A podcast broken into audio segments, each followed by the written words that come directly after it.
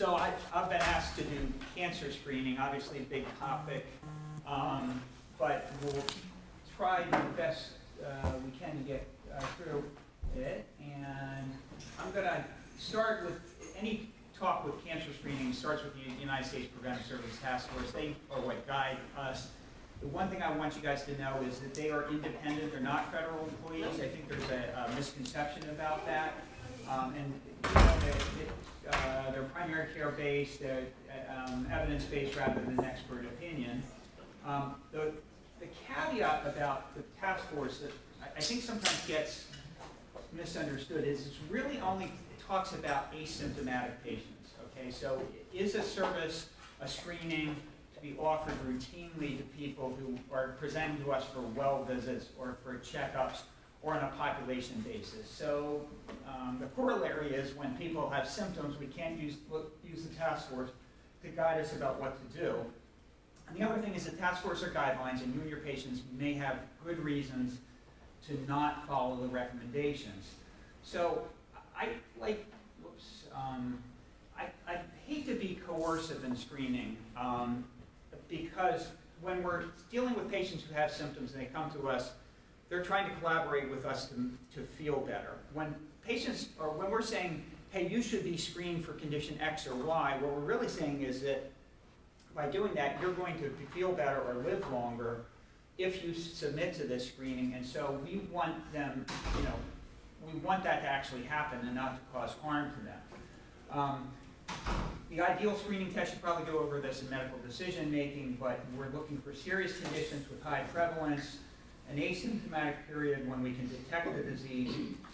We've got to show improved outcomes. There's no reason to find some of the cancers we're going to talk about because the outcomes don't get improved. We want it to be sensitive and specific. Um, the tests and the treatments, acceptable patients, and the benefits far outweigh the harm. So um, keep that in mind. Uh, again, you guys go over this, but I'd like to think about lead time bias, length time bias, and overdiagnosis when I'm looking at uh, cancer screening. So lead time bias is that concept that maybe through screening, all we're really doing is detecting cancer earlier and not prolonging life, and all we're doing is make that patient live longer with the knowledge that they have cancer. Whereas length time bias really refers to tumor biology, biology where aggressive indolent cancers are more likely to be found by screening aggressive cancer is more likely to be found by symptoms, and so screen-detected cancers appear, those people appear to do better, but really what we're talking about is um, tumor biology. It has nothing to do with the screening. All right, so overdiagnosis, a little different concept. It's identification of precursor lesions or early stage cancers that are never going to harm our patients. Okay, but once we find them, there seems to be an inexorable um, move to treatment. It's really hard not to, uh, not to treat this once they're found, and we all know the potential harms of that. So um, let's, we're not going to talk a lot about, about this, but let's, let's um, about the, the, the cancers that the task force endorses for screening. I think you guys all know them, um, but what we can do is, it, it, there's some nuances to this with the screening guidelines, you can say, okay, well, breast cancer is a an A or B recommendation, but it's really an A, it's a C, and it's an I. All right? And that depends on what age group you're on, right? A for, yeah, 50 to 74. A C for 40 to 49. And then I is what? 75 and older. Okay, and then also for anything like MRI or ultrasound or tomosynthesis. Okay? So, so there's some nuances to this, and you can find, if you don't have this app, you should download that. That's, that's I think everybody has that, but if you don't, download it now, because that's not just cancer screening, it's going to be other screening modalities here. Okay, so again, uh, for cervical, cervical can be here, right? Or it can be here. Okay? And again, you guys know this. So cervical would be A, A to B is going to be what? what age? Twenty-one. 21, 65, right? And here it's going to be, uh, less than, uh, less than 21, right? Uh, Excuse me, yeah, less than 21 or um, greater than 65 who's been, who've been screened before, okay?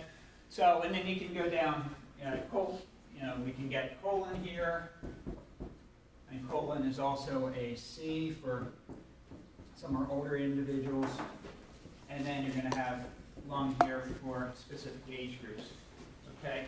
Um, But let's, let's talk about some other cancers that were, that the task force either has, has different recommendations on. So you guys, we had a talk about bladder cancer recently. Predominantly a, a disease of men. Ninety percent of those occur in, in older people, fifty-five and older. Um, average age of diagnosis is over 70, and you've got the risk factors. Everybody knows tobacco use, being a male, being Caucasian, and then some other things that are less frequent. But chronic bladder irritation is one that I want you guys to be aware of. What does the task force say about it? Anybody have a guess? Screen, not screen? Indeterminate. Oh, there, uh, sorry, we got it. There's famous people who died of bladder cancer, and so the task force says, yeah, I, okay? So bladder cancer is an I. Why would bladder cancer be an I? We don't really have a good way to screen. Well, we can screen, I mean, you can screen with urine cytology, cystoscopy, so we've got ways of screening, okay? But what it really is, is it, there's no evidence, we don't have evidence that those who are screened have better outcomes. Because a lot of these are trans, are superficial cancers, um, and then you gotta recall lead time and length time bias, okay? So for length time bias, an aggressive invasive bladder cancer it's probably not gonna be detected by screening, it's gonna look worse, and then all these superficial cancers that maybe are detecting by screening are gonna look better. So it's an I, uh, you know, you might decide to, um, it- now, it- again, it doesn't, the force does not tell us what to do with symptomatic patients. So those with gross hematuria, microscopic hematuria, persistent irritative symptoms, especially the patient who's had frequent urinary tract infections, some of the cultures are positive, some are indeterminate, they keep coming back to you to see them for, for symptoms like dysuria or urinary frequency. You know, maybe they should be worked up for bladder cancer, okay? Even if they're female, okay? All right. All right, next, we got oropharyngeal cancer. This is a, a pretty um, nasty one because fifty percent are metastatic at the, time of diagnosis. What do you think the task force says about that? Where would we put that? Better check my notes, I'm not feeding you uh, a line. Anybody, anybody venture a guess? It's actually an I, okay? All right, so we don't know. We don't have good studies to say that we should screen that, and that's, but I think, you know, on the other hand, is that, um, oh, here's some famous people who've died of oral and pharyngeal cancer, okay? Um, It doesn't mean don't ever, okay? So you can look, it's very easy to look in the mouths and feel the necks of our patients when they're coming in for physical examination, especially with smokers, okay? So, again, I does not mean never. Questions about that? I think it'll be really interesting, it won't happen in my career, but in your careers, are we gonna see a drop-off in pharyngeal and oral cancer because we've been immunizing people against high-risk HPV? That would be really, really cool if that happens, but we can't tell patients that that's a guarantee yet. All right. All right, next one. So what do we do? We have ovarian, okay. Ovarian, this is a scary one.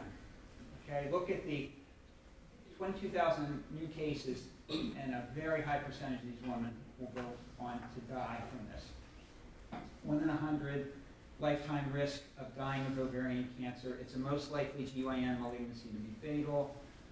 Um, and when you guys are prescribing Depo-Provera or oral contraceptives, or people are getting pregnant or they're fe- breastfeeding, they're lowering, they're having the advantage of lowering the risk of ovarian cancer. So what do you think, what, it- what it is the task force say about screening for ovarian cancer? Where would you put it? It's bad, it's a bad disease. D. All right. Why? So, oh, first we have to say famous people who have died, women. Gilda Radner, one of the funniest women ever. Um, so, anybody know who Rosalind Franklin is? DNA, right, exactly. Okay, so the prevalence is low. When you have low prevalence, you have an increased risk of false positive screening tests. A high false positive rate, increased harm from unnecessary surgery. So most women with a positive screening test actually do not have ovarian cancer. So uh, task force goes on to say it doesn't matter whether it's CA 125, whether it's ultrasound, whether it's bimanual examination or combination of them. What they do though say is, and I think Dr. Moyer alluded to this at our grand rounds last week, if, if they have bad family histories, they should be screened with a risk assessment tool. Do they, could they have the BRCA one or two, and should they get genetic counseling? But even then, I don't know that those women do better with screening. What they have to make a decision is whether they want prophylactic oophorectomy. Okay? All right, next one up. So ovarian cancer, oh, keep it in mind, again, it, it's, it, it's not, it, the force doesn't tell us how to treat symptom, or evaluate symptomatic patients. But please keep it in mind when you're faced with a woman who comes in, say she's postmenopausal, and all of a sudden she's got IBS type symptoms. She's bloated, she's doing irregular bowel movements, lower abdominal pain, just doesn't feel well in her belly. Okay, people don't present with IBS in their middle age and later. IBS is diagnosed early, um, you know, teenage years, early adulthood. Keep, think about ovarian cancer for, for these, those women, okay? All right. Next scary can- cancer is pancreatic cancer. I've had several patients of mine recently uh, who've been diagnosed with this. So this is an equal opportunity cancer, one-to-one ratio male to female, fourth leading cancer, uh, cancer cause of death. You can see the risk factors up there. Actually, BRCA one and two are risk factors, uh, some polyposis cancer syndromes, factor use, family history. But eighty percent of these folks have no, uh, who are diagnosed have no genetic predisposition. There are famous people who have died of pancreatic cancer. Oh, I blew it. Okay, it's a D recommendation. Why? It's just, again, no evidence that even with early detection on pancreatic cancer, folks do, do poorly. Okay, so we do not screen for them, screen them for pancreatic cancer, but we do need to be aware of when to look for it, all right? We're obligated when patients have symptoms. Okay? One that I thought was really interesting in reading when I, I prepared for this talk, this is on actually Dr. Middleton's um, uh, video textbook. Sudden onset of difficult to control diabetes, um, type 2 diabetes in somebody who's thin, um, over 50, is to think about it then. Okay? And then you've got physical exam findings. Has anybody felt a Courvoisier gallbladder? Pretty, I think I've felt one, maybe two. Trousseau sign is recurrent superficial phlebitis, and then there's the Virchow's node. Okay? All right. All right, so we're gonna put pancreatic cancer here.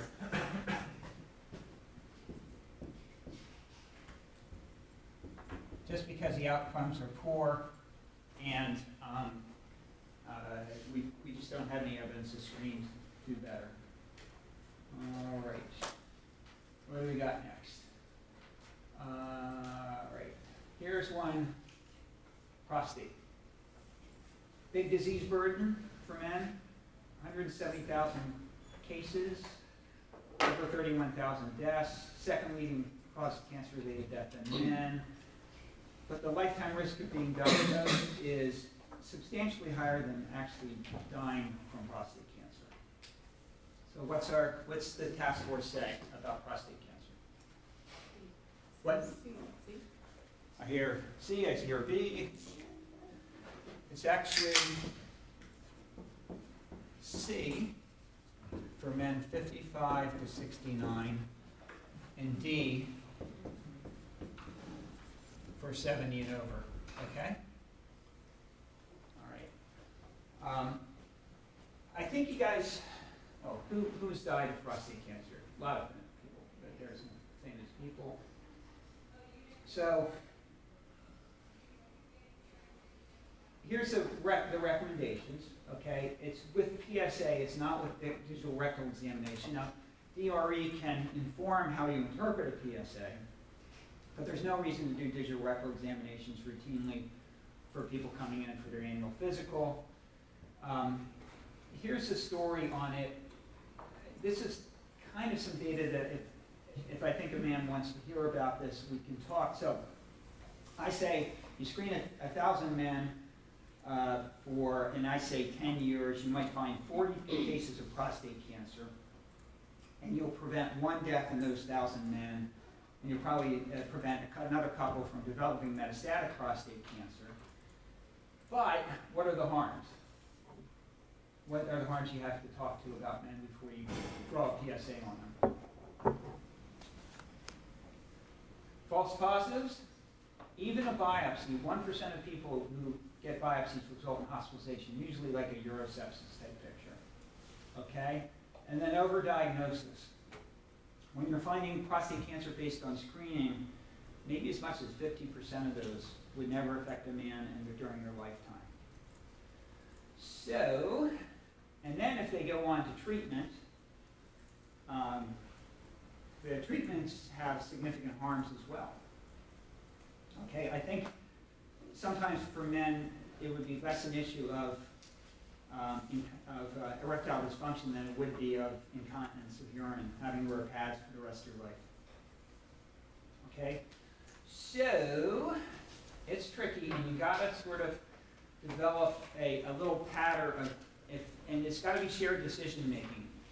Are you interested, you, you need to bring it up between men, with men fifty-five to to sixty-nine. Do you wanna get screened? Do you understand what, what screening can do and might not do? Do you understand the harms of it? I, I term in, um, I say, hey, listen, if you're type A about your health and you wanna know all the numbers, you probably want to have a PSA test. If you're a, hey doc, if it ain't broke, don't fix it type of guy, and you want as little, to- you know, some of these guys who come in every other year because their wife forces them to come in, and they want as little contact with me as possible, they probably don't want to be screened. Okay? On the other hand, when, I've had conversations with those guys, and I have two guys now who have declined screening, and now they have, um, they've had symptomatic prostate cancer, and they're, they're, being treated for it. Um, screening found them any, any earlier? I don't know. But that's, that's, the risk of not being screened is you can end up with metastatic prostate cancer. The risk of screening is that you can end up being treated for a cancer that would never kill you and, um, and cause you harm. I have a question about that. Yeah, I've had that conversation with a couple people, and then their answer is, "Well, I don't know. You decide for me." and I push back to them and I say, I, that's not my decision to make, okay? You really, you really have to do it, because you're the person who's gonna have to live with it. Hmm. okay? Or they'll ask you, Doc, they'll say, Doc, what, what would you do? Okay, and I'm old enough where it's an issue for me.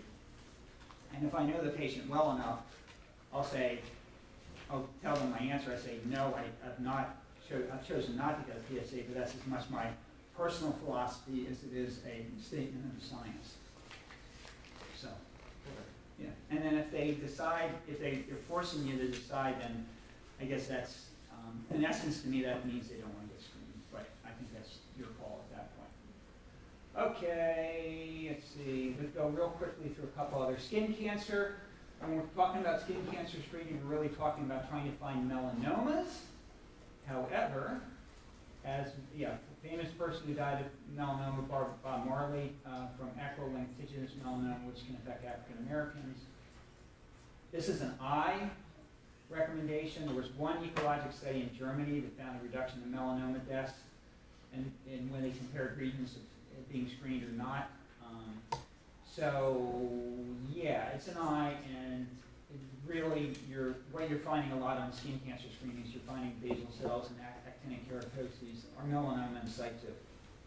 Suggestion that as we find more melanoma in situ, we're really just overdiagnosing it. Um, so, but, you know, people say, hey, doc, can you look at the skin lesion? We're looking at their skin for other reasons, because they've got venous insufficiency, or we're looking for systemic, uh, skin manifestations of systemic disease. So I think you can look at your skin during a, a routine physical examination. You know, once in a while you'll pick up a melanoma and that'll save a life. So insufficient evidence, again, you can use shared decision making, but I try to do it, even if you don't have people completely the road, as you lift their, their shirt to look at their back. Uh, melanoma can occur, especially in women, on the back of their, on their backs or backs of legs, and they're not looking at that in the mirror, they're not aware of it. So it'd be worthwhile looking, okay? Can I just call Um, out that, the health maintenance has a, has a thing about skin Yes. scan, and it's not based on evidence, it is like a study that that is doing. Yes, So I. and, and they pushed it, ignored- and I've sat on the committee, and I've argued against that being put on as health maintenance. Um, but it's there, and it was, it's sort of a political thing, because it's a study that Peggy had done.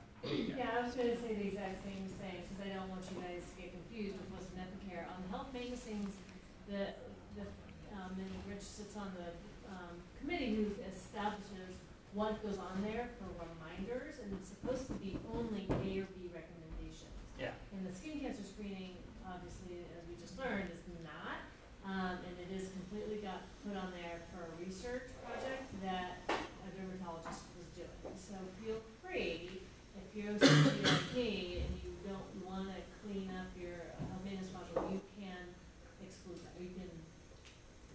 Yeah, you can take it, you can take it off, yeah, or you can postpone it or do whatever you want, okay? Can I also make another plug about the health maintenance tabs? Um, you can change the frequency of screening too. I notice a lot of people don't do that, especially with PAPs, it's like reflex to three Yeah. years. You can change it to five years. Yeah, you can change it, yeah, that's a good idea to know. All right, real quickly, testicular cancer, a D recommendation because treatment produces very favorable results even in advanced cases. I have stopped doing this as part of the routine well male exam. But if there are testicular complaints, keep it in mind, okay? Um, I think I've diagnosed three cases of testicular cancer in my career. Um, one was actually in a guy who was uh, about, was pushing fifty. So it's usually a young man's disease, but not always. When men have scrotal complaints, you know, unless you're dead certain it's epididymitis or, or something else, um, if there's any doubt, there's no harm to getting testicular ultrasound, okay? And the last one we'll cover is thyroid cancer, okay? Look, when you start seeing new cases being way higher than deaths, start to think about overdiagnosis. This is what happened in, in South Korea when they did ultrasound-based population screening for thyroid cancer. Finding a bunch of papillary thyroid cancers. There was no effect on thyroid cancer mortality. This is a classic case of overdiagnosis, indolent cancers, um, because we're really talking about papillary and follicular cancers are the most common. They have a great 10-year survival rate. So no reason to diagnose thyroid cancer or to screen for it. However, if you're feeling a nodule, if you're feeling something that's clinically apparent, I think that's something you are obligated to work up. And we can talk about that another time because we're out of, out of uh, time. Questions? Sorry, I just, something that was confusing to me as a med student and as an intern was, um, cervical cancer screening in women post-hysterectomy. Okay. We could just like review that. So that would be a D recommendation from, yeah, that should also be hysterectomy. Because, For benign reasons. Yeah, for benign. Now, I, you know, I see, okay, they've had high-grade um, cervical neoplasia. Do you screen them for vaginal cancer, for residual cells? I think you do, but I don't know how long that goes on. my How- understanding from OBGYN standpoint is if they've ever had an abnormal pap smear and they had a hysterectomy, you're supposed to do a vaginal cuff pap for twenty years. I, I think that, my guess is that they don't have evidence to back that up, that that's expert consensus.